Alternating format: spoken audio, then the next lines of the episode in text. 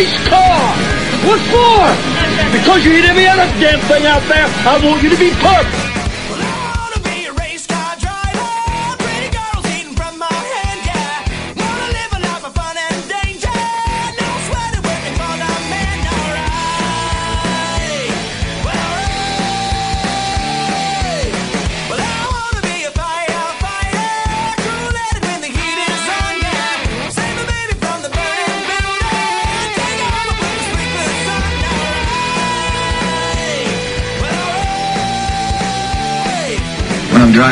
Guy on the radio who talks to me. I can't see him, but he talks to me.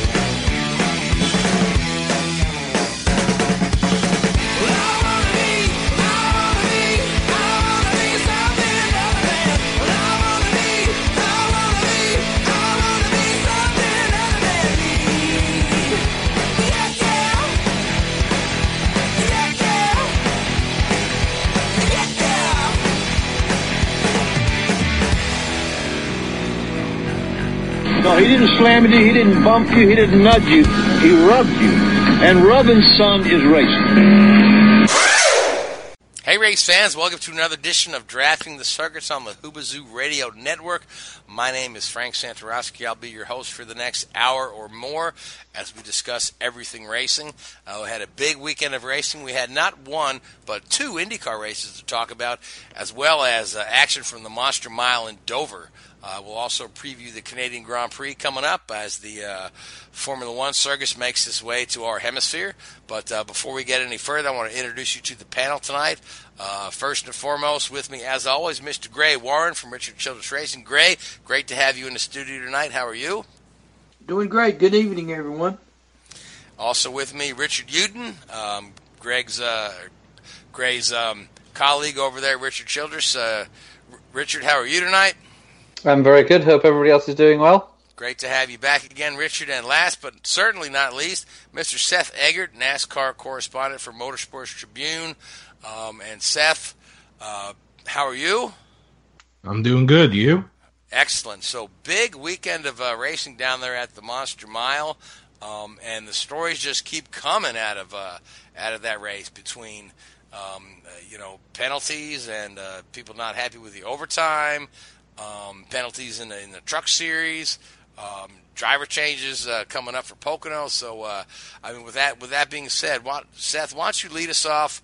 Um, let's let's first talk about uh, Jimmie Johnson's uh, stealing the win out of Kyle Larson's hands there.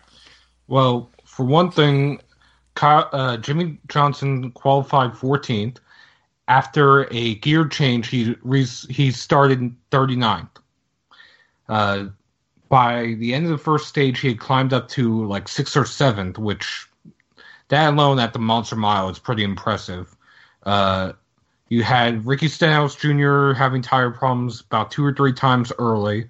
After he finally hit the wall, uh, the next caution was Kurt Busch getting loose underneath Keselowski uh, and wiped them both out. From my understanding, a because I was talking to some people that were at the race, they actually caught some of the rubber that came off of Kurt Busch's tire in that wreck, so they had a pretty nice souvenir. Um, but going back to the race itself, uh, later on during the race, he actually had a fan climbing the fence under green. Uh, Dover officials t- were able to talk him down. Uh, I want to say he's being charged with trespassing, resisting arrest, among other charges. Yeah, drunk, Uh, drunk and disorderly and whatnot. Did didn't a guy try to do that at Richmond a couple years ago too? I remember seeing that. Except at Twitter. Richmond, at Richmond, they threw the caution. Okay, so it's, it's, Dover, it's okay to NASCAR climb the did. fence under caution. No, no, no. They threw the caution because he was on the fence. Oh, okay, I got you. Yeah. Meanwhile, Maybe it was, Dover, uh, they didn't throw the caution. Maybe it was a team member trying to get a caution for one of their players. Yeah, But, that uh, didn't work out. Yeah, that's one of the odder stories out of the weekend. But uh, Seth, I'm sorry. Go ahead. But Kyle Larson and Martin Truex Jr. essentially dominated the day. Jimmie Johnson was running third for the bulk of the day. Uh, late in the race, he had Ty Dillon stay out, and through a let's see, a yellow during green flag pit stops and different strategy, he took the lead for about 30, 40 laps. Uh, on the final restart, it was Jimmie Johnson versus Kyle Larson, except when they got to the backstretch under yellow, uh, Kyle Larson almost spun in the speed that was still there. Same goes for Ty Dillon, who was restarting right behind him. Jamie McMurray behind Dillon, and it. I was going to say it was a chain almost three or four rows back. Uh, they restart the race, and Dillon, I don't know if he hit the wall or if he got hit by somebody else first, but he spins off the nose of uh, Ryan Newman across the track into the rest of the field, causing mayhem. I want to say it was about 12 cars by the time they finished wrecking. And NASCAR deemed that Jimmie Johnson had crossed the overtime line by the time the yellow flag waved, therefore ending the race, giving Jimmie Johnson the win and relegating Kyle Larson to second. This is also Jimmie Johnson's 83rd win, tying him with Cale Yarborough. And he had been wearing, he actually received the helmet on Saturday, a helmet with a special mural for Cale on the back of it. And he was expecting to wear it longer than just one weekend. Uh, he said he's planning on having uh, something special to honor DW and uh, Bobby Allison for the 84th victory, but I don't know if they're going to have a helmet designed quickly enough or not. Oh, so you're Uh. saying Jimmie Johnson wins Pocono, huh? Um, Ah, well, we haven't gotten to our picks yet, okay. But Gray- Gray, going what- back, I uh, oh, want, to let Gray jump in for a little Okay. bit. So, Gray, Gray, what are your Well- thoughts on on the race here and, and the overtime? And was that was that the right call? Was it the wrong call? Oh, the overtime for the yeah they had to had to uh, throw the caution because they had a car slam the wall and and uh, there was no way they could uh, uh, no way they could restart it. So it was a legit it was a legit caution and it had it had to go into overtime because they had a car knock the fence down. Had a guy blow a who I forget who it was, but he uh, blew a David right Ragan. yeah, blew David Ragan blew a right front tire and hit the fence. So I mean, it was inopportune for uh, time for timing for uh, Kyle Larson. But yeah, it had it, it was a legit call. That was I mean that was a no brainer. That had to go uh, had to go clean up the mess and then and then go out. So yeah, the overtime was was unfortunate for Kyle Larson, but it was it was necessary in my opinion. But um, you know, the more things change, the more they stay the same. Jimmie Johnson picks up a win, I believe number 11 at Dover. Uh, he, of course, he had a little bit of trouble there qualified. He never qualifies particularly well there, and then had the misfortune of having to change your, change the gear uh, Sunday morning. It relegated him to a 39th uh, position start. But gosh, you know, like uh, Seth alluded to, he came through the field really quick, and by the end of the first segment, he was solidly in the top 10 and ran there all day. Um, so it, it was a typical a typical Dover race in that regard because Jimmie Johnson kind of lurks around and then you know takes control of the race late, you know, and and usually and, and that's been his mo, and he comes away with the win. But uh, costly weekend for some guys. Again, uh, Keselowski in the wrong place at the at, the wrong time when uh, Kurt Busch has a problem and and takes him out. But uh, of course, it was very uh, unintentional. Uh, Kurt, I think, got loose and then tried to correct it, and when it did, it bit and went right into the side of Keselowski and popped him up into the wall. But uh, Joey Logano had had his issues there. Ryan Blaney has another uh, tough luck day. I think they broke another axle. Uh, some cars, you know, uh, we had Kyle Busch start on the pole, and uh, he had his trouble, which you know we're going to probably get into a little bit more. He had early, early early pit stop, some some snafu in the uh, in the pits. He leaves pit road, goes out on, goes out into uh, turn one, and the left rear tire comes off the car.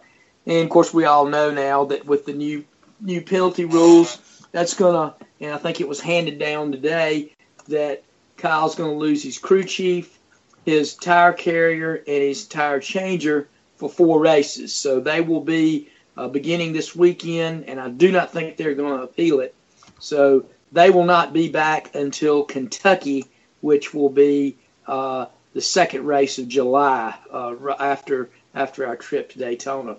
So that's going to be uh, be a little bit of a problem for the number 18 team, but uh, you know Joe Gibbs has got a lot of depth in that organization. I think they've got people to step in and and take over the pit stop duties. The biggest thing I think will be uh, will be with the, the, the crew chief. But there again, depth. Uh, they've got depth there. I think it'll be a couple of take them a race or maybe a race to kind of get things uh, straight. But you never know. Kyle and them have had a little bit of bad luck this year. Haven't haven't seemed to really get things going. So maybe uh, maybe a fresh uh, fresh idea, uh, a new new voice to talk to on the radio might kind of turn things around for them because they're going to some tracks, uh, Michigan and a couple other Sonoma, a couple other places where they where they could do well. So uh, and Joe Gibbs has got to get off the snide before too long. They've they've uh, they've had some tough luck, and I'm looking for them to kind of rebound here in the, in the coming weeks.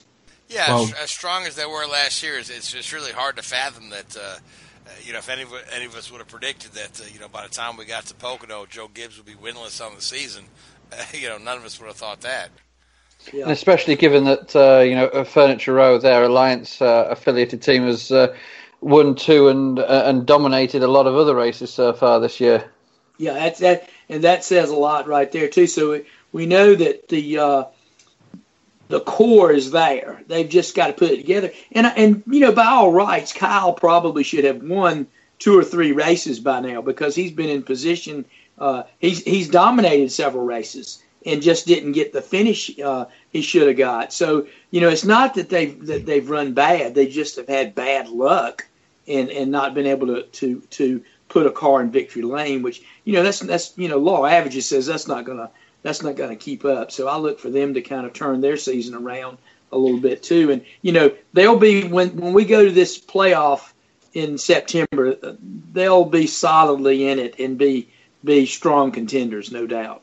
No doubt. And it's the interesting thing. You look at, um, you know, you, you're talking about Jimmie Johnson winning that race, and and in many ways he had, especially after the uh, the penalty incurred on on Saturday going into Sunday he probably had no right to win that race in many, many ways. But you, you see it so often with these, you know, I guess what you call the wily characters, you know, the, especially Jimmie Johnson, they can take a car that doesn't deserve to win and make it win by just sticking around, making sure that they have the fastest car at the end of the race. They make the right calls when they need to. They're calm, they're collected, they don't make mistakes like the 18 car did this weekend they just go about their job in the professional way that they have done for the last 15 years or so and just get the job done. Um, and some of the other teams could learn a lot from that. They they seem to panic and they seem to overreact to certain situations. And everybody, I remember going into was it going into Texas when Jimmie Johnson won for the first time this. Everybody was saying that it was a you know disastrous season for the uh, 48 car. They, they were they were nowhere. Exactly and then he just wins back to back, bang bang. There you go. Right, what's wrong with us now, sort of thing. Now he's got th- now he's got three wins. yeah, and it's and it's. I mean, he could have. He was a lap and a half away from winning the 600 as well. Uh, mm-hmm. again, probably yeah. a, a weekend when he maybe wasn't wasn't the fastest car there. It's you know, you, but then you, you go to the other extreme. You look at the 78 that at numerous. I know they've had a couple of wins, but numerous races so far this year, 600 being an example, and and um, you know Dover, another example. They've been really, really quick, um, and they don't get it done. I mean, I wonder. It'd be interesting to see who's led the most laps in the last two or three years, but won the least races. I think that 78 car probably up there. 78 yeah, car. I think you'd be right. Yeah. Yeah, I saw some loop data this week in the 78 car and, and the 42. lead lead the uh, league in laps led uh, this year. Uh, Har- uh, Harvick over the last several years has been up there in, in laps led too. Uh, not not this year as, as many, but certainly in uh, two years ago and last year he's he's been high yeah. up on that list. But you made a really good point about Jimmie kind of just hanging around, hanging around, and being there at the end and using his experience and his guile to win races. And I and I thought about this today. The longer Jimmie Johnson drives, and and and his career, you know, he's climbing the the wins list, passing Cale Yarborough this weekend, of course, Darrell and uh, Bobby Allison next. He he is beginning to remind me more and more of the great Silver Fox David Pearson in the way David won races. He was he he would hang around, hang around. He always had good cars, knew what his cars could do, but he wouldn't he wouldn't waste his car. He wouldn't overextend his car. He wouldn't overextend himself. And late in the race, he would capitalize on the situation, and, and, and he won a lot of races. A lot of the races that he won for the Wood brothers, uh, he won in that fashion. So yeah, I mean, you know, that says a lot for for for Jimmie's ability and his smarts and uh, just how he goes about his business and doing race. Never gets never gets too high, never gets too low, never loses his cool on the radio. You can I love to hear Jimmie talk on the radio, particularly after you know bad pit stops or bad things on the track. He never he never really you know gets real shrill about it or anything. He keeps that calm kind of calm demeanor, uh, and uh, and and uh, really that I think that helps him you know in the overall scheme of things. Now, also looking back at the, I guess the funk that uh, Joe Gibbs Racing is in. Uh, it, I don't know if you noticed during the race, other than Kyle Busch, the other three Gibbs cars, for the most part, ran relatively quiet just outside the top 10 for the bulk of the race. Uh, I don't ever remember seeing Suarez being mentioned other than uh, the fact that he finished in the top 10 in stage one. After that, he fell back. Uh, Kenseth, Kenseth was pretty solid through Kenseth, most of the day. He Kenseth was solid, but he, he had yes, he had. And Hamlin, I don't remember seeing where he was at all throughout the day. He ended up finishing eighth, but I want to say he hovered just outside the top 10, maybe just inside the top 10. But uh, somebody else who was running up with at least Hamlin and Suarez off and on uh, throughout the first half of the race, Ross Chastain making his debut for Jay Robinson in, the Premium Motorsports number 15. Uh, that was one hell of a run for that team. I have not seen them run that well at non-restrictor plate track in years. Uh, I want to say the last time they ran that well was 2014 at Bristol, and Ross Chastain ended up finishing 20th. But there was a good battle between him and Cole Whitt in front of the leaders while they were being lapped. Uh, it was Kyle Larson and Truex Jr. towards the end of stage two, and they were putting on one hell of a show. Yeah, and I mean one thing that contributes to it too. So many uh, so many cars that you would normally expect to finish in front of those guys had had trouble, and it was an inordinate number of cautions. With the Lucky Land slots, you can get lucky just about anywhere. This is your captain speaking. Uh, we've got clear runway and the weather's fine, but we're just going to circle up here a while and uh, get lucky.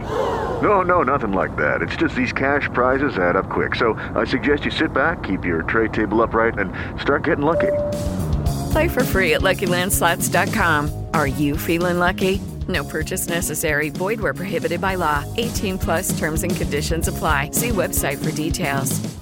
Mary redeemed a $50,000 cash prize playing Chumba Casino this year. I was only playing for fun, so winning this was a dream come true. Chumba Casino is America's number one social casino experience. It's serious fun. With over 80 casino style games to choose from, you too could win life changing amounts of cash. Be like Mary. Log on to ChumbaCasino.com and give them a whirl. That's ChumbaCasino.com. No purchase necessary. Void where prohibited by law. 18 plus. Terms and conditions apply. See website for details. The voice in the preceding commercial was not the actual voice of a winner that kept the field bunched up, and that was good for those guys. Those guys took advantage of it and were able to uh, to to really race that day. So that yeah, it, it is good for those guys. Uh, I want to say that was their first top twenty at a non-restrictor plate race track, which I want to say their other top 20s for the most part, or top 10s for that matter, have been with Michael Waltrip at either Daytona or Talladega. But going back to what happened with Kyle Busch and him losing the tire, him losing the crew chief, tire changer, and tire carrier, the same thing also happened in the truck series to Chase Briscoe. Only difference was where Kyle Busch it was under yellow, Chase Briscoe was during around the green flag pit stops. Uh, they come in pit same pit stall for uh, if you want to go with the coincidences, uh, and leaving pit road. I want to say they only had two or three of the lug nuts on the left front tire. It pops off as he's making his way around on the apron. It and brings out the yellow. Brad Keselowski Racing loses Mike Hillman Jr., the crew chief, as along with the tire changer and carrier for four weeks, which that's what the rule says. Although, in comparison with the Cup Series, the Cup Series where it's a 36 race schedule compared to the Truck Series, a 22 race schedule, it's a little more harsh in the Truck Series because they're losing essentially a fifth of the season compared to the Cup Series losing about a ninth to a qu- uh, tenth of the season. Yeah. So I don't know. I, in my opinion, that's something NASCAR should look at towards the off season. Maybe trying to make the penalties a little bit more uh, in line because it, it seems overly harsh in the Truck Series compared to the Premier Series. Yeah, I agree. It does. It does when you when you when you look at the number total number of races. I think uh, I read somewhere today that Keselowski is is mulling over appealing uh, that decision and probably beg, he, begging for a little bit of mercy. He has uh, mentioned if they do not win an appeal, that he's going to have to hire a Cup Series pit crew, which he says often that he loses about one million dollars a year just to run the two trucks full time. Yeah, it's uh that's another thing that's been in the news since Charlotte too, because uh, Kyle Busch was interviewed uh, about the truck series, and you know, there's not a lot of talk about money now that the since the last couple of years since the Cup teams have gone to the charter system, and you know, of course, winnings aren't printed anymore in the box score, but but when and so when an owner speaks about money, it kind of people kind of perk their ears up and listen. And Kyle Busch was was talking about it was taking him 3.2 million dollars to run the Truck Series, uh, and which he's saying is is is really about a million a million and a quarter more than it should be. Uh, one of the biggest things is they've tried to do things to cut cost, but again, we know how, how expensive racing is. But one of your biggest uh, things that you that you do is, is people. I mean, that's the thing that costs the most, and uh, you know that's that's something going to have to look at. But you know, the truck series is is in a little bit of trouble, I think, because there's only 26 trucks entered at Texas. 26 as of right now. Uh, from my understanding, that one team might pull out their backup and renumber it for a 27th. Yeah, but that would be a post entry. Yes, um, I'm sure, but but you know that that says a little bit about training. And of course, we all know Red Horse ceased operations uh, last week, and we we this this economic situation that we're in right now is still going to rear its head from time to time. We we talk about it every so often here on the show, and again, you know, uh, the, the word came out this week, and we'll discuss this a little bit later too, that the uh, Roush number six car is ceasing operations. Uh, and of course, that led to uh, Bubba Wallace uh, getting the uh, number 43 ride to re- in replacement of uh, Aric Almirola. So you know, that's there's some still some some sponsorship issues going around in in in all the garages, and Cup is not immune to that as well. Exactly. I mean, take a look at Kasey Kahne, for example. He at the end of the season, he's losing both Great Clips and Farmers Insurance I want to say that would leave just Liftmaster, which has two or three races, and UniFirst, which has two races. And I'm trying and to think of what else. I want to say maybe and, Panasonic. Yeah, and, and Danica and Danica's sponsorship woes are well are well publicized. You know, uh, with that uh, number ten team as well. So you know, all is not you know as it as it seems in the Cup Garage, like we said. There's there's uh, there's still a lot uh, lot going on, and I'm sure sponsors sponsors are looking at the TV ratings and things like that before they make decisions going in uh, going in for uh, this year and, and, and, and going forward. Although I do have to say on the flip side, uh, one team that actually was able to make a sponsor announcement that they actually did get a sponsor is Jeffrey Earnhardt's uh, Circle Sport, the Motorsports Group 33. They picked up Hulu for 19 races, which it's very it's nice to see that team finally get a major sponsor. Okay. Well, like I said, it, you know, it, it, it they're going to come and go, and of course, as you know, everybody's out there fighting for every dollar that they can get. So, uh, you know, it's still more to be seen. I, I wish to, true where where it really shows up more uh, with trouble is going to be in the uh, in the Xfinity series and the Truck series. Exactly, and it's unfortunate because that's where our talent is coming from. Yeah, and really, you know, it's it's tough when you can't uh, when you can't give these kids kids the rides they need so they can get out and, and, and show what they can do. But uh, let's see. You alluded to it earlier. Uh, we have Darrell Wallace Jr. filling in for uh, Aric Almirola, which w- that was announced on Monday. Uh, let's see. It's as of right now, it's going to be about six to, to ten races uh, based on the timeline that Aric Almirola gave us at Charlotte. He said eight to 12 weeks. It's been about two and a half weeks since then, which would mean.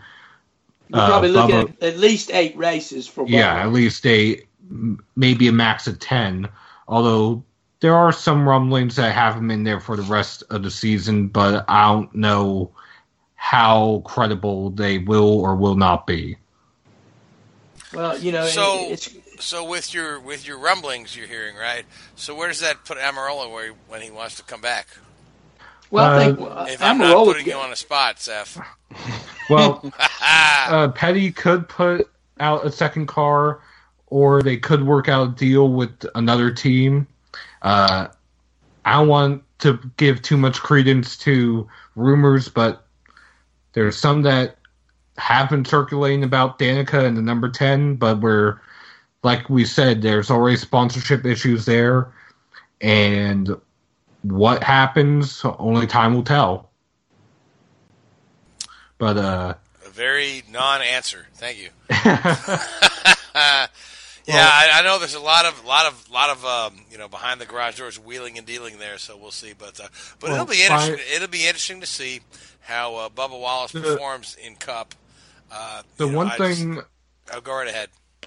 The one thing I will say is, by my count as of right now, at the end of the season, there could be 14 to 15 different teams max that will will or may have a new driver in it next year. Yeah, I think, I think, I think that's this, just based on the outlook right now. Going to be one of the bigger shakeups we've seen. Um, you know, and, and, and usually when you have a big shakeup, you're two or three follow uh, because some of those seats don't work out for folks. But uh, yeah, it's going to be uh, once that silly season really gears up. You know, probably after Daytona, as we get into August and whatnot, and, and towards the uh, run run towards the uh, playoffs. There, uh, you will you'll hear a lot more.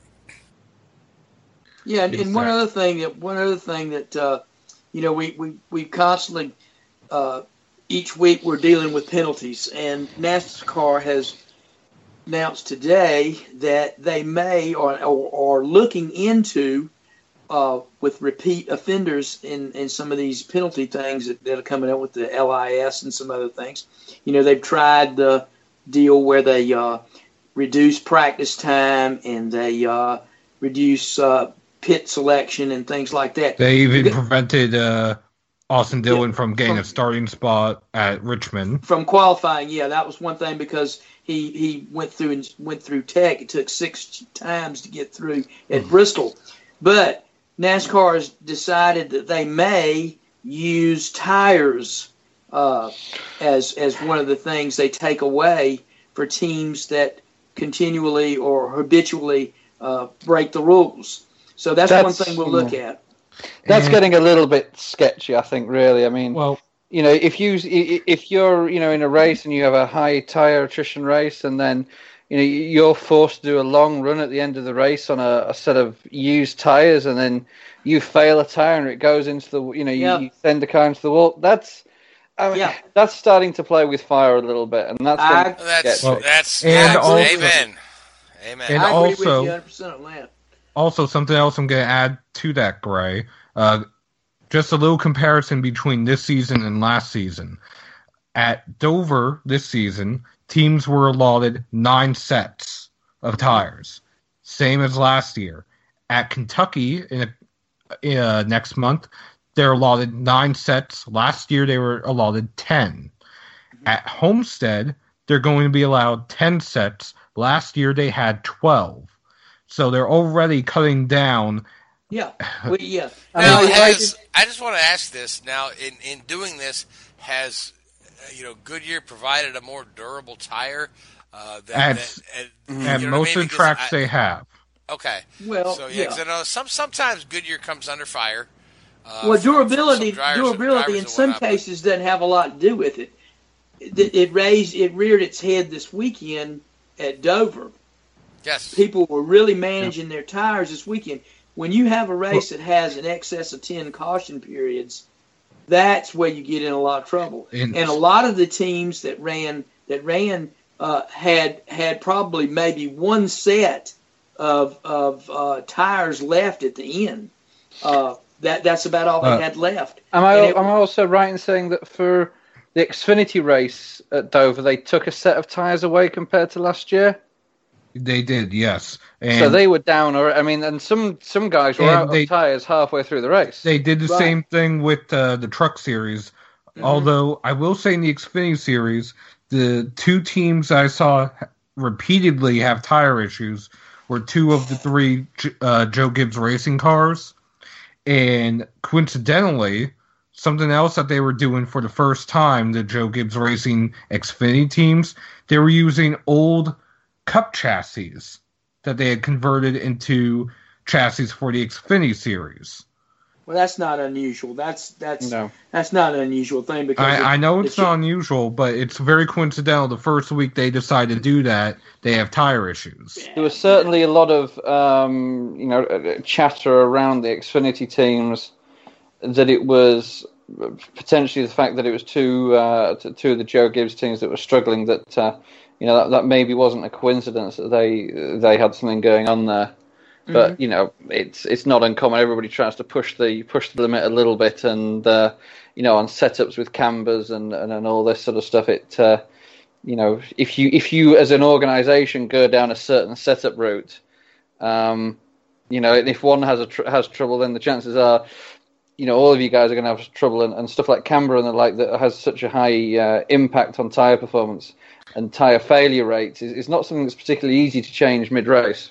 Yeah, they, and, And- they could they could have gone in the race with like like like Richard said, all the teams with similar spindle geometry uh, set up, and, and it led to some problems, you know, and, and it bit them, you know, and that that kind of thing. So yeah, it's um, and, and of course Xfinity only has so many sets to begin with. I think what they they used to only have three sets to run that race with I and it with left with whatever they had left from practice and qualifying. Some guys would always be kind of you know frugal with their tires during practice and qualifying, and, and try to try to save a set through that to give them an additional set for the race. But, I I know in the truck race, Johnny Sauter won on essentially via tires. The way the race played out, uh, because people ran out of tires. I want to say they put on a set of I think like ten lap scuffs, and it was the newest set of tires anybody had.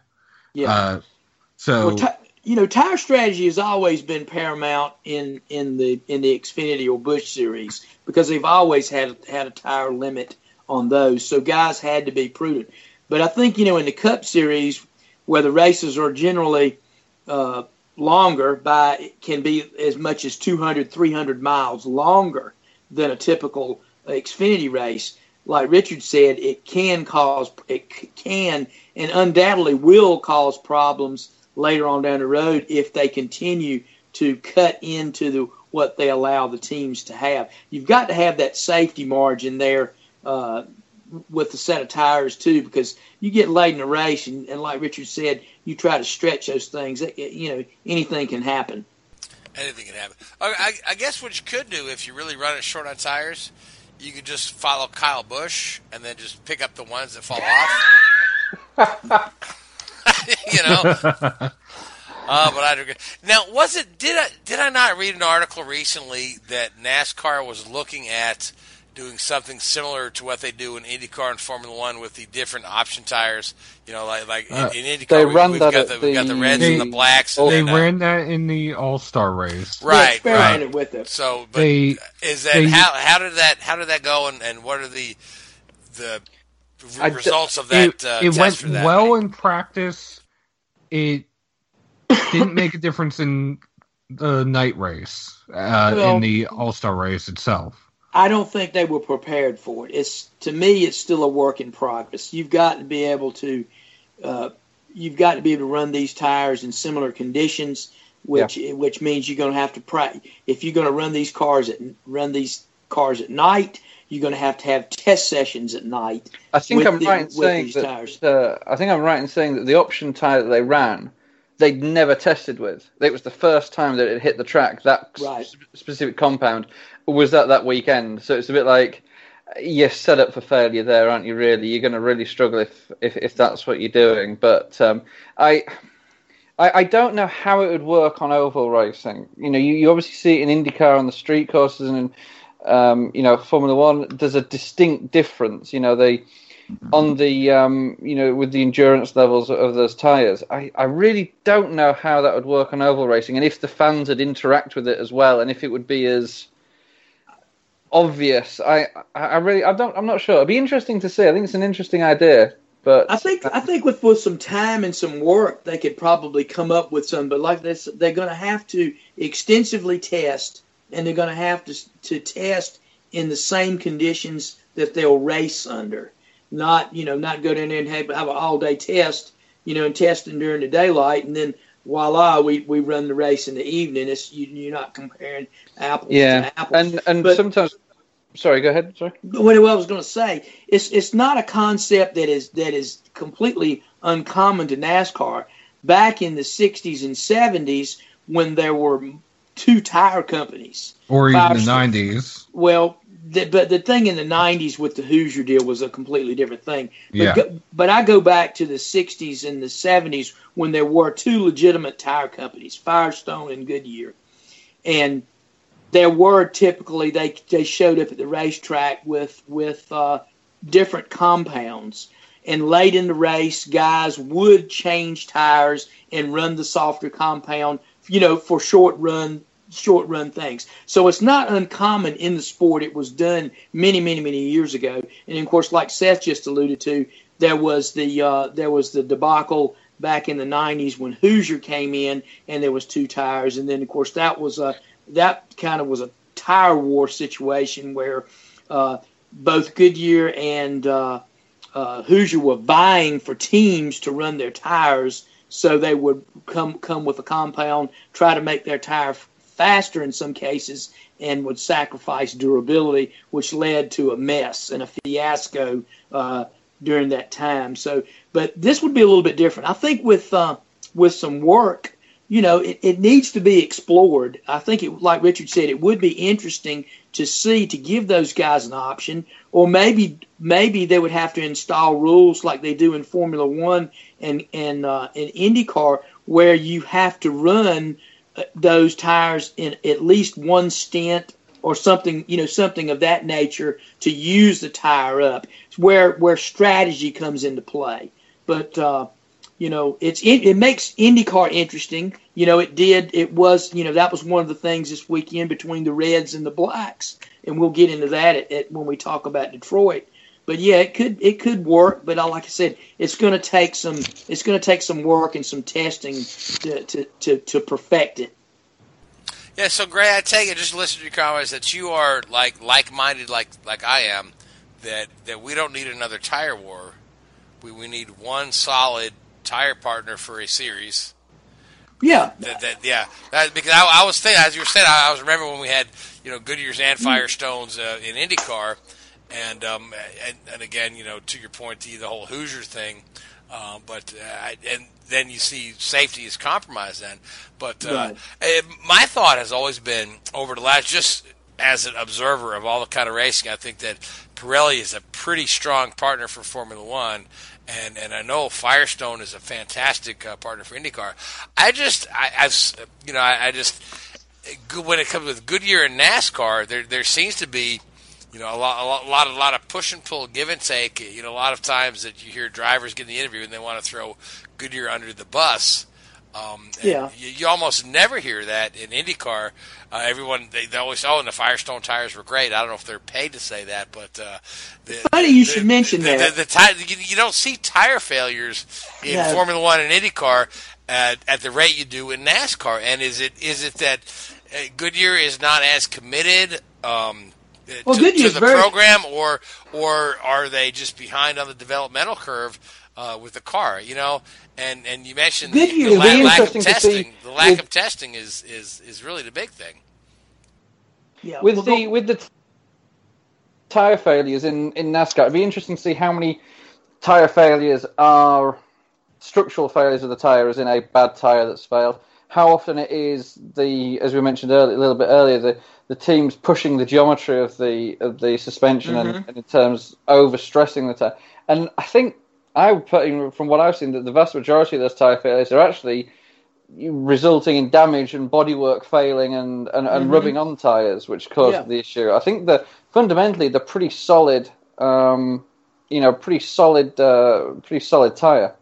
Yeah, and stock car racing is a totally different animal. You you you've got a heavier car. You're racing on you're racing on on on high banked ovals in most cases. So the stresses on the tire are, are, are, are a lot more. Plus, you know, uh, stock car racing is a full contact sport in, in a lot of cases. And like Richard alluded to, there's a lot of bumping and rubbing, and there's there's other forces working on those tires, cutting them down and that kind of thing. And then we talk about you know the uh, the, the geometry that we put in these cars that causes additional stress. Goodyear is very committed to the sport, but like I said, stock car racing is a different animal than than, than Formula One and and and in IndyCar. So it's a little bit different. But but talking about this, if if they do go to to option tires in NASCAR, it's going to be make it's going to be a more of an expensive proposition. And who is going to who that that cost is going to, to develop those tires is going to be passed along to the teams. You know, and somebody's going to have to they're going to have to absorb some of that cost. So that's another thing to look at going forward too. And uh, with IndyCar, they've been at this thing a little bit longer, you know, and, and with Pirelli and, and Firestone uh, it, uh, operating in the IndyCar, they know what they do. I think, what is it, Richard? There's usually three options at a Formula One race. Is that correct? Yeah. Um, so now this is the first year where teams can actually select themselves from uh, the, the options that Pirelli make available. So you'll see you'll see some teams go for one or two sets of, say, medium tyre, which is probably what they'll start Friday practice on, and then they'll go into softs and super softs, and they'll predominantly run the race on the softs and the super soft tyres, and and and go from there. And I said this year is the first year where the teams have been able to turn around and say, well, we're going to have three sets of super softs and four sets of softs and one set of mediums, or they'll juggle it around depending on driver or depending on vehicle dynamic um, setup and, and how they like to um, push tires or how, how how their driver and car style um, suits a particular uh, configuration. Yeah, and, and, and, and if I'm, I'm correct in this, they have to it, whatever they choose, they have to run a stint with each yes, set. That, they, right.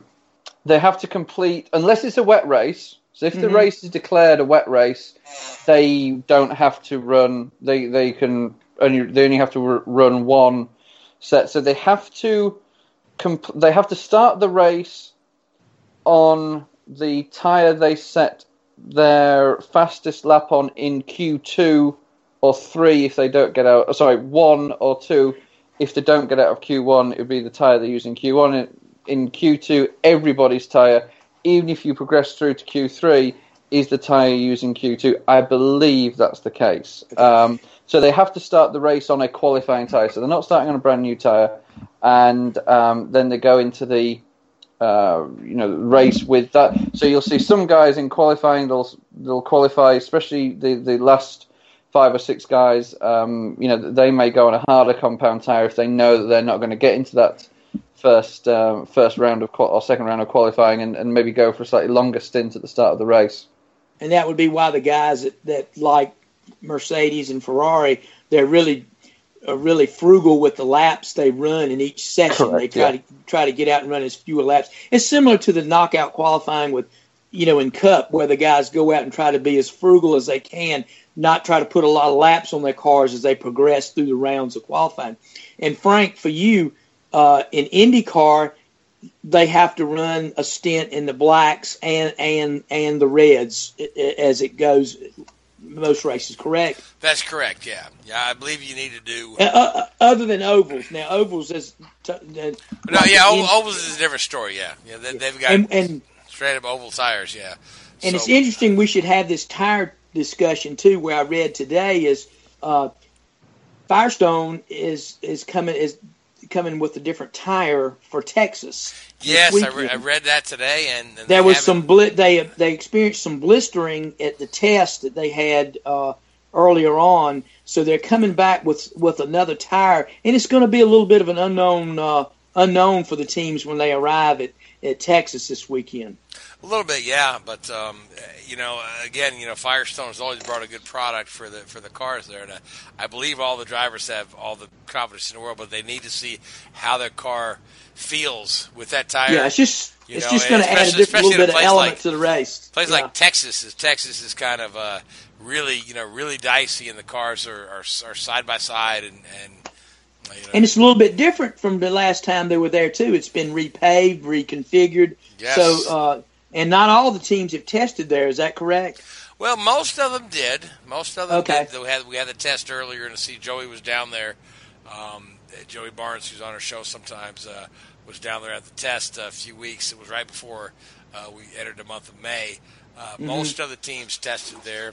Uh, some of the drivers haven't. Um, obviously, um, like, like uh, Gutierrez, who was uh, in the Coyne car at uh, Detroit uh, was not clear to drive for Texas because he has not tested on an oval yet, and we'll see Tristan Vautier in that car. Um, just because of that, you know, you know, Texas is a it's a high speed. It's a it's an interesting, really interesting race. You know, side by side. You know, talk about the pack racing. Um, Texas is going to be an exciting show um, next week Well, I can- or this weekend. for it's the also been so- reconfigured too. Yeah, I can. Don't I can, about yeah, so I it's- can it's gonna understand be him not interesting, yeah. clearing him for that race, and it. Oh, yeah, similar yeah, situ- on- on the yeah, similar notice, yeah. situations arise in NASCAR where you know they like to see some of these kids race on some bigger tracks before on some of these tracks before they allow them to to to run uh, like some of the high speed mile and a halfs like Charlotte and and uh, and Vegas and Texas. They'll kind of let them work their climb the climb up the ladder before they before, before they cut them loose. And I think that's prudent. I think that's good. But yeah, we need to do our picks for NASCAR before we move move on into to Absolutely, open yeah, wheel in so- earnest. So we're going to Pocono, uh, and who wants to pick I picked- first? well, you wanna I go picked the first, winner Seth? I last know. week, so you pick first last Uh, week. You you can pick. Go ahead. uh, I'm actually probably going to take your pick. Uh, You gonna take Frank, I'm- Keselowski re- rebounds from two Rex? Yeah. yeah, I'm going to pick Keselowski. All right, I'll let you. Gray, Gray, who you got for Pocono? Well, I tell you what, I, I'm I'm I'm I'm gonna go with uh, I'm gonna go with Kyle Larson, and the reason I'm going, he ran really ran ran, ran pretty well there to, uh, at both races last year, and I think you know he there again he's he's been right there each week, uh, and I and of course we're going to two tracks back to back that are going to be really good for him, uh, Pocono and uh, and Michigan. But I'm gonna I'm gonna I'm gonna say Kyle rebounds from disappointment at Dover and picks up the win this weekend. All right, that's outstanding. Now, Richard, who you got? Uh, I'm going to go with some of your two disappointing weekends back to back in terms of pace but no result. Uh, Martin Truex Jr. Okay, so you stole my other pick. That, so, yeah, I'll go with. he would have been my I'll- second pick. I'll go with the other guy with the disappointing weekend. It's like Kyle Busch finally puts Joe Gibbs on the win board in a points-paying race um, at Pocono. So, uh, and at Pocono, you know, for me, one of my favorite tracks. My uh, my mother's family lives right there in Freeland, Pennsylvania. Uh, the Pocono Motor Speedway was less than 20 minutes from my grandmother's house. I, uh, you know, I, I've been to NASCAR and IndyCar races there uh, for years. I'll never forget the crazy, ridiculous 1981 Van Scoy Diamond Mine 500, which was right about the time that CART was splitting from USAC. And this was one of the last USAC USAC sanctioned races, and they didn't have enough USAC um, Indy cars to fill the field because everybody else had joined CART. Uh, so they filled so they filled the field with um, the USAC dirt cars, uh, the Silver Crown cars as they call them there. So you had Indy cars and then these sprint cars on the track at the same time, and it was just a ridiculous embarrassment. And thankfully, it started to rain after 300 laps to put an end to it. But at the same time, it was AJ Foyt's last win in an Indy car, and I was there in 1981 at Pocono, and um, that's something I'm proud of. I'm proud to be that old, but I'm still younger than Gray. So, so There you go.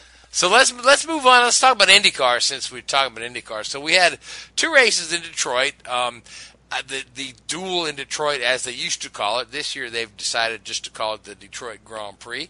Um, this is this is an event that's been on again, off again uh, for years. I mean, they this race began as a Formula One race in 1982.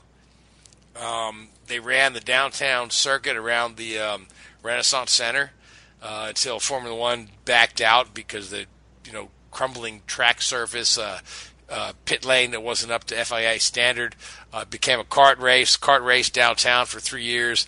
Then they moved it over to Belle Isle. Emerson Fittipaldi won the first Belle Isle race, um, and they ran there until CART decided to back out because poor access, muddy paddock, um, uncompetitive track. Uh, then the thing sat dormant until Roger Penske said, you know, IndyCar needs to be in Detroit because that's where we make cars in America. And um, so it came back in, in 2007 uh, and disappeared again after 2009 when the Detroit economy fell through. And then it came back again in 2012. And then in t- 2013, it was a doubleheader, and it's been a doubleheader ever since. So this this race has endured a lot, but uh, uh, but but here it is again, the Detroit Grand Prix, um, one of the it's getting to be one of the longest enduring road races in America, despite the uh, on and off things. Um, still still a, a double, and Graham Rahal swept the thing. Uh, none of us would have picked Graham Rahal to sweep the thing. Um, as I look at this thing, Graham Rahal wasn't, you know, but a few months ago, um, you know, after Detroit and Alabama, Rahal was uh, lamenting uh, how horrible it was being a one-car team, didn't have anybody to share information with or pool information with, um, and just how he felt like the, the deck was stacked against him. Well, they add Oriol Servia to the team for the month of May for Indianapolis, and Servia also runs in Detroit for both races. Um, and suddenly Graham dominates both both races. Doesn't just win, but dominates. He didn't, you know, n- not a lucky win there. Won the pole for race one, qualified uh, P two for race two, um, and dominates the thing. So there's something to be said with that. Somebody to pool information with. You know, Servia did okay, uh, but Graham Graham ruled the weekend. And the, the funniest comment I read all weekend was. Graham Rahal has now won more races in 24 hours, or won the same amount of races in 24 hours than Marco Andretti has won in his whole career. so that's the funniest thing I read. But uh, um, any of you guys get a chance to catch the IndyCar races? I caught uh, I caught a good portion of the first race on Saturday, and and got watched. I didn't I didn't see any of sun, uh, of the Sunday race, but uh, I was impressed with Scott Dixon Dixon's run in the Saturday race.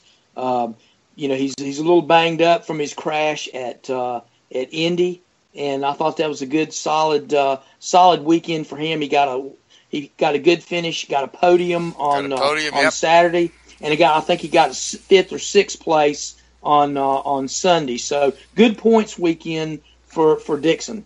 But you're talking about a guy who finished next to last in the Indy 500 on a double points weekend, and um, came into Detroit and retook the points lead.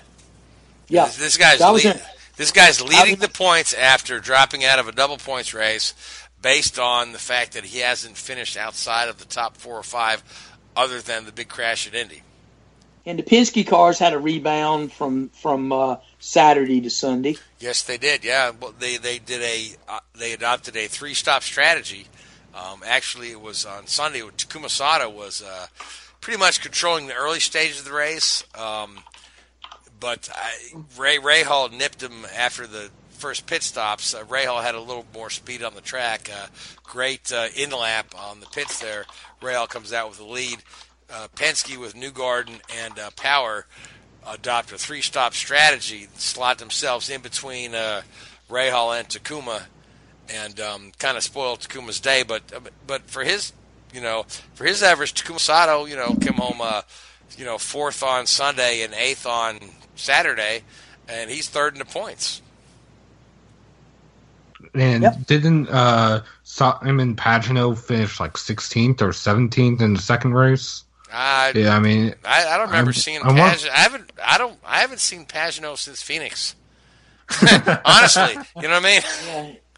Um, Yeah, he, I- he's he's kind of been really laying low. Um, It really hasn't, you know, because last year he was dominant. I mean, he was even in the races he didn't win, he was a factor uh, Yes. each week. And I've been somewhat surprised how that how that team has has run this year. They haven't been, you know, other than Phoenix, they haven't, uh, you know, they really haven't been on the been on the radar. Of course, they've they've had, I think, what it. Uh, they had a decent finish at Long Beach, but uh, I just, you know, it's it's it's just not the same vibe coming out of that team as it was last year's championship year. There's, they're not the same vibe coming out of the season this year as when it looked from early that there's going to be Penske dominate the whole thing. Because if you look right now, we've had eight races, seven different winners, right?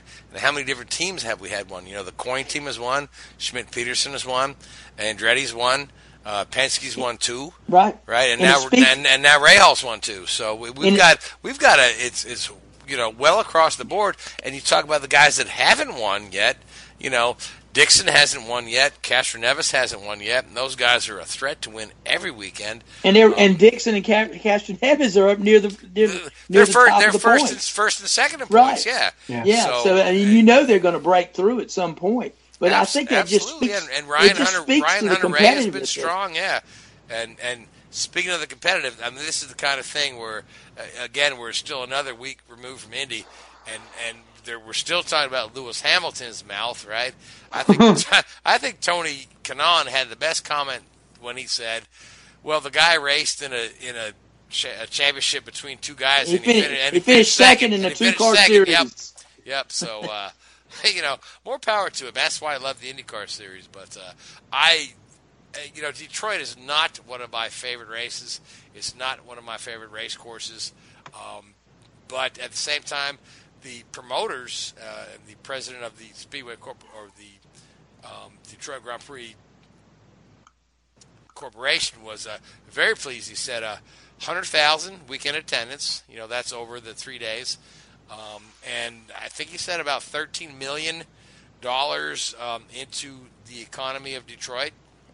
Uh, so he was pretty pleased with the Yeah, I don't weekend, think it's so- going anywhere. This it's not going anywhere. Even despite the environmentalists protesting. Uh, Oh well, uh, there, th- there were this yeah, weekend. 26 people showed up to protest. Yeah, but Yeah. 100,000 people showed up to watch the race. So yeah, So vastly outnumbered. vastly outnumbered. At the same time, you know, they they they do all these charity events to uh, kind of put that money back into that. That could, there's a wonderful nature conservatory on Belle Isle. Uh, where they do a charity event every year, and this year they raised seven hundred thousand dollars for that. Um, But uh, Belle Isle itself um, was a city-owned property. Um, back in 2014, it reverted to the state when um, the city of Detroit declared bankruptcy and it was made an official state park. Since then, the state has poured, uh, I want to say, $20 million into improvements, and then Roger Penske threw another $13 million of his own money in, in of improvements into uh, Belle Isle as a state park, you know, not just mm-hmm. for the race. So it's really a beautiful place if you've ever been up there. Again, I I don't find the race course compelling, but uh, if fans are going and the promoters are happy and the numbers are good, then it's a positive yeah. all the way around. Well, they turn they turn it into a festival atmosphere. Uh, oh yeah, just like Long and, Beach. And yeah, mm-hmm. yeah, absolutely. Yeah. yeah. So, but uh, going forward, we've got uh, so, like I said, Gutierrez uh, was in the Coyne car. He did okay. I mean, he, I think he finished 14th in the in, or 19th in the first race, 14th in the second, but he brought the car home in one piece. Um, they're going to have him sit out at Texas, but some of his comments after coming over from Formula One, he was with Haas last year, was uh, he really enjoyed driving the Indy car. He said it was a lot more physical, but he said it was one of the most pure race cars he's ever driven. Pretty much what what Alonso said. Pretty much what Alonso uh, said. Yeah. So it, I don't. It's more it's more raw. You know, uh, I think was the term that that Alonso used. Well, that's great. I mean, that's and I think great, there was so. another uh, another article this week that came out that that Alonso, I think he attended the banquet after the Indy 500 on Monday night and was astounded by how much money he won. And he he said even and here's a guy who probably you know his contract just you know it, it, nobody knows what that is, but I'm sure it's very very lucrative. But he was here's a guy that says he was astounded by how much money he won, and would say saying that that's going to bring more more F1 drivers over in the future. Now, yeah, well, uh, because most most F1 drivers pay to for their seats. you know, they have to pay the team. So uh, yeah, I think Alonso took home oh, a little over half a million, five hundred seventy-five thousand, something like that. Um, but I guess these guys, I guess there's not actually prize money in Formula One. Richard can speak. Um, Perhaps I don't know. Comes, these guys drive for salary. Through, yeah, it typically comes through sponsorship and performance related and end of season bonuses, I believe.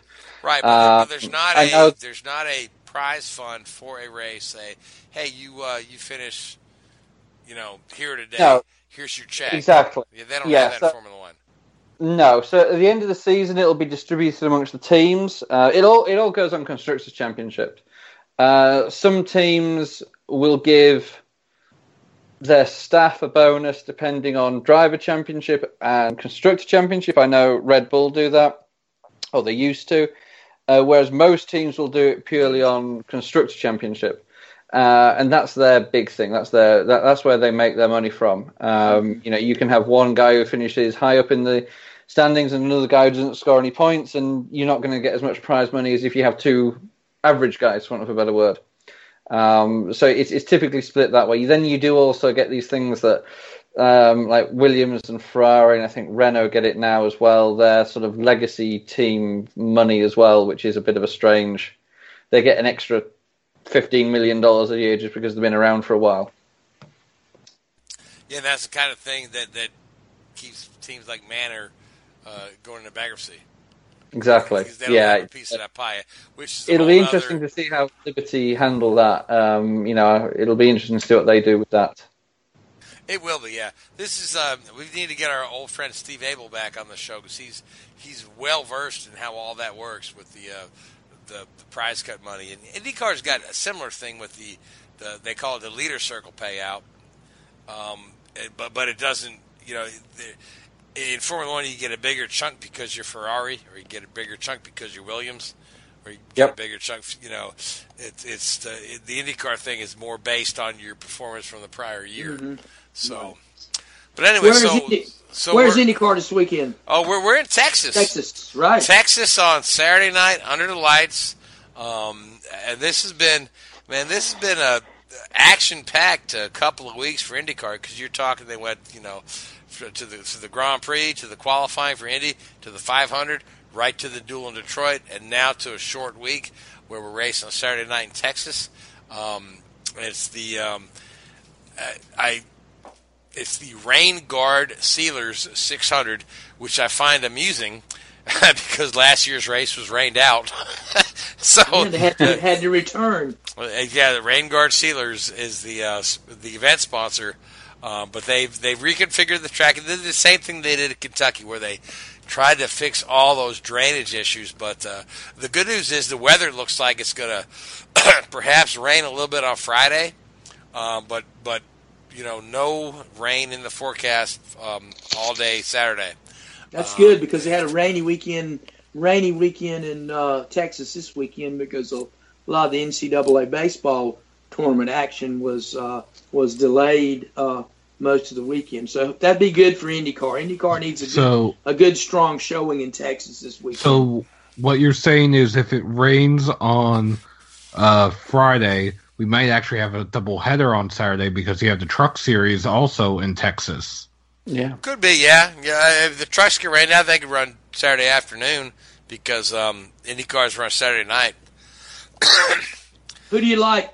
Who who do we I like? like for, uh, I like Hinchcliffe for Texas. Uh, if you look at last year's Texas race, Hinchcliffe kind of dominated that race till the late caution, and then Graham Rahal was able to sneak up on him and uh, you know nip him in the bud and take that win by just a couple of inches. But I Mm-hmm. think uh, uh, Hinchcliffe Schmidt Peterson team. That's what I'm going with for Texas. all right. Who you like, Richard? Uh, I think after their pretty strong showing at uh, Indy, you got to you know you can't look past some of those Andretti cars. Um, Ryan Hunter-Reay. Good pick. Good pick. Gray, who you got? I'm thinking about it, and I'm going to flip flop on. Uh, I'm going to flip flop. Richard, Richard, and I going to flip flop from Indy. I'm going to I'm going to go Ed Carpenter. He'll be back in the car Mm. again. He's he's run good at Texas before. I'm gonna I'm gonna say Ed Carpenter, and that's, a, And Chev- and that's a Chevrolet, right? yeah, Yes. yeah, he was Chevy, yeah. Yeah, yeah. Ed- Ed's in a Chevy. Yep. And I, I'm the last one to pick, so Yeah, seven. you. nobody somehow nobody took my pick. Uh, I'm gonna go with Josef Newgarden and say he gets redemption after last year. After flipping Okay. over and breaking his wrist. Yeah. Yeah. Yeah. Good Okay. pick. Good pick. Yeah. So, all right. So All let's. Um, we're, we're kind of running out of time. We're up against the clock. We're actually in our green white checker in overtime right now. But I want to. I want to talk about the Canadian Grand Prix coming up. And speaking of the Canadian Grand Prix, uh, there was a guy who won the Canadian Grand Prix in 2008, Robert Kubica, who um, was uh, later injured in a rallying accident in 2018. Um, ended up having a good portion of his forearm amputated. You know, he, he, he didn't lose his hand, but the, the middle portion of his forearm was amputated, and he's been out of racing for a couple of years trying to rehabilitate himself. But this past weekend, he was in a Formula One car uh, testing a Renault. Um, I don't know if this is going to go anywhere with him. Uh, the, for him, the test was very emotional. Uh, for him, um, uh, you know, people uh, like Alonso um, were tweeting, "God, it's so good to see you back, Robert." But um, you know, good for Robert to see him back in a Formula One car after that uh, pretty horrible rallying accident from a couple of years ago. Um, so that was a pretty neat story. Uh, but but we're on to Canada, and Richard, who do you like for Canada? yeah, you on the it's, spot. it's that's what's so good about it this year, though, isn't it? That is what's so good about Formula One this year. You don't. Nobody knows.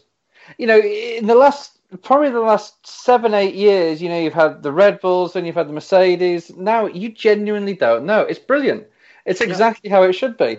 Um, I'm, I'm tempted to go with Hamilton. I think uh, last time, last time he had a, a bad race at uh, in, in Russia, he bounced back uh, in, uh, in in Spain, I believe, and you know he had a poor weekend in uh, in in Monaco, and I expect to see him bounce back again. I think he's he's driven well there in the past, and and in general, Canada, Canada's a great race I because love it's, that. I love that track up there. yeah, it's an old-fashioned track. It's you know, it's not been, it's not one of these modern tracks that's been sort of neutered by the FIA and has you know acres of runoff space and, And, tarmac runoff. flattened out, and yeah. Yeah, you know, it's a proper racers track, and you know the the so-called wall of champions there coming onto the start finish line, and the hairpin, and some great tracks, some great corners there, and it adds a little dimension to it as well. In in breakaway, this I believe I'm right in saying this is the highest um, brake usage track in the uh, Formula One calendar. There's I was going to say at least four, maybe five big hard braking zones that hmm you know, really, really stress these cars out and stress the braking systems out, and especially with the new um, electronic fly-by-wire braking systems which they've introduced under these uh, hybrid cars. The drivers don't necessarily get that feedback and that feel for exactly how responsive the brakes are. They don't feel it through the pedal. They just all they get is a brake temperature and a brake wear number.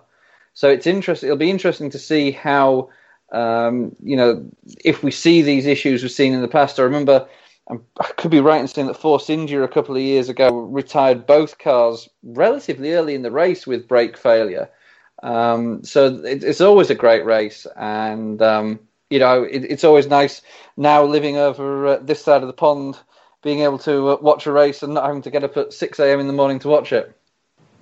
Yeah, it's going to be a good day Sunday because the Cup race starts starts after three o'clock, and I guess the uh, the the uh, Formula One race will start start around one o'clock. Yes, it'll probably probably just about uh, just about the F1 race will just about finish when the uh, Cup races go goes green. That'll be good. Be a good day. It'll be a good day to watch some watch some racing. I, don't, I I'm like Richard. I tell you what, it's hard to pick right now. I mean, you can. It, you just really got to wait and see how qualifying goes. That's your cue right there to see who, see which team which team shows up and and and, and performs well in, in practice and qualifying. I do think uh, I do agree with Richard that uh, Hamilton's going to try to rebound from a disappointing uh, weekend in Monaco, but uh, I'm going to say that uh, Ferrari's riding got the momentum right now, and uh, if they can keep it going, uh, I'm going to say uh, Vettel uh, makes it two in a row. Vettel, yeah, that's a good pick there. I'm going to go with, it, you know, I think that, you know, Canada's a, a track that's always favored a, a good, good chassis. And I, I still think, you know, despite the power that the uh, Ferrari and the Mercedes have in, in, in the back of the car, that Red Bull still has the best chassis out there. And so I'm going to go Ricciardo. And I'm guessing that leaves me for That, last that, that leaves you and Seth, and Seth. You know, we know you don't follow Formula One too much, so uh, I'll let you go ahead and pick whoever you want. Uh, I'm just gonna. I do actually have two names in mind that I do still know somehow. If that I do still sense. know. Um, That's funny. I love you, Seth. You're my best friend. Well, I'm gonna, I was gonna say one. The one I'm gonna pick, I only know him because he made a couple NASCAR starts back in 2011. Uh, Kimi Räikkönen. You know He what? was Kim, disappointed. Kimi's way overdue for a Formula One Yeah. win. That's an excellent pick, pick, Seth.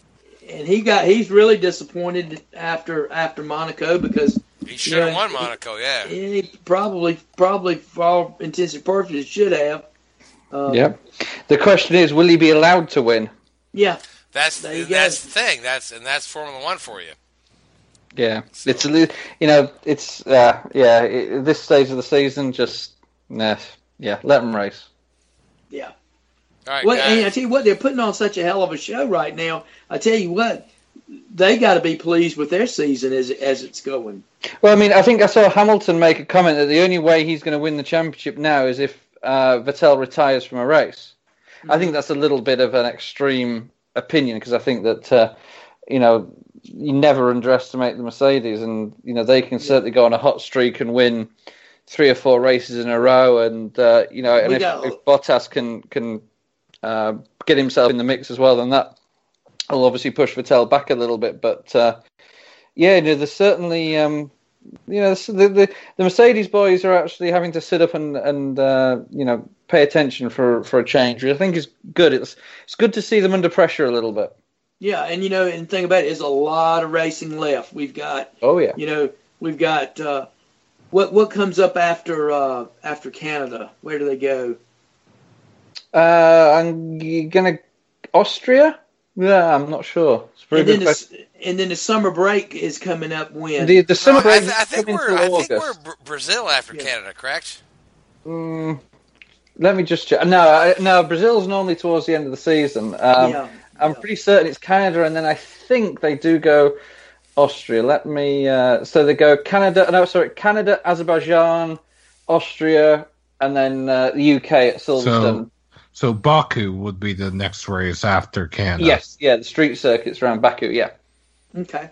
hopefully So there'll be got- a little bit of a better race than it was last year when So we've was. got we've got three races between now and the break, right?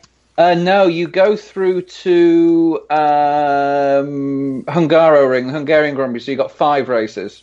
And then then the break, and they and it's Spa after after Yeah. the uh, after, first race after the break. Okay. yeah, Well, so you got uh, you got Spa and Italy are the last two of the European. Mhm. Uh, Spa are the last two of the European uh, season, and then they go on their um, sort of uh, Asian tour again with Singapore, Malaysia, Japan, and then they come back to the US for the Circuit of the Americas, Mexico, Brazil, and then the uh, snooze fest that is Abu Dhabi. Well, it, it should be an exciting weekend. Be be fun to watch. Got a lot got a lot to see. IndyCar Saturday night, and uh, F For. Formula One, yeah, early early afternoon, and cup cup for then- your cup for your dinner time. That's right. Yep, yeah, it could be a great Finish weekend. But uh, we we are way over our time, so uh, we're gonna have to sign off. Again, you are listening to Drafting the Circuits on the Whoobazoo Radio Network. I want to thank my panel. I want to thank you, Gray. I want to thank you, Seth. I want to thank you, Richard. Uh, great talking to you guys. I want to thank all you folks that are listening in tonight. Um, we appreciate you a ton, and we'll talk to you in one week's time. Good night. W-H-O-O-B-A-Z-O-O, that's Whoobazoo.com. Enter website, enter website, enter website, enter website. Lucky Land Casino asking people what's the weirdest place you've gotten lucky? Lucky? In line at the deli, I guess? Aha, in my dentist's office. More than once, actually. Do I have to say? Yes, you do. In the car before my kids' PTA meeting. Really? Yes. Excuse me, what's the weirdest place you've gotten lucky? I never win and tell. Well, there you have it. You can get lucky anywhere playing at LuckyLandSlots.com. Play for free right now. Are you feeling lucky? No purchase necessary. Void where prohibited by law. 18 plus. Terms and conditions apply. See website for details.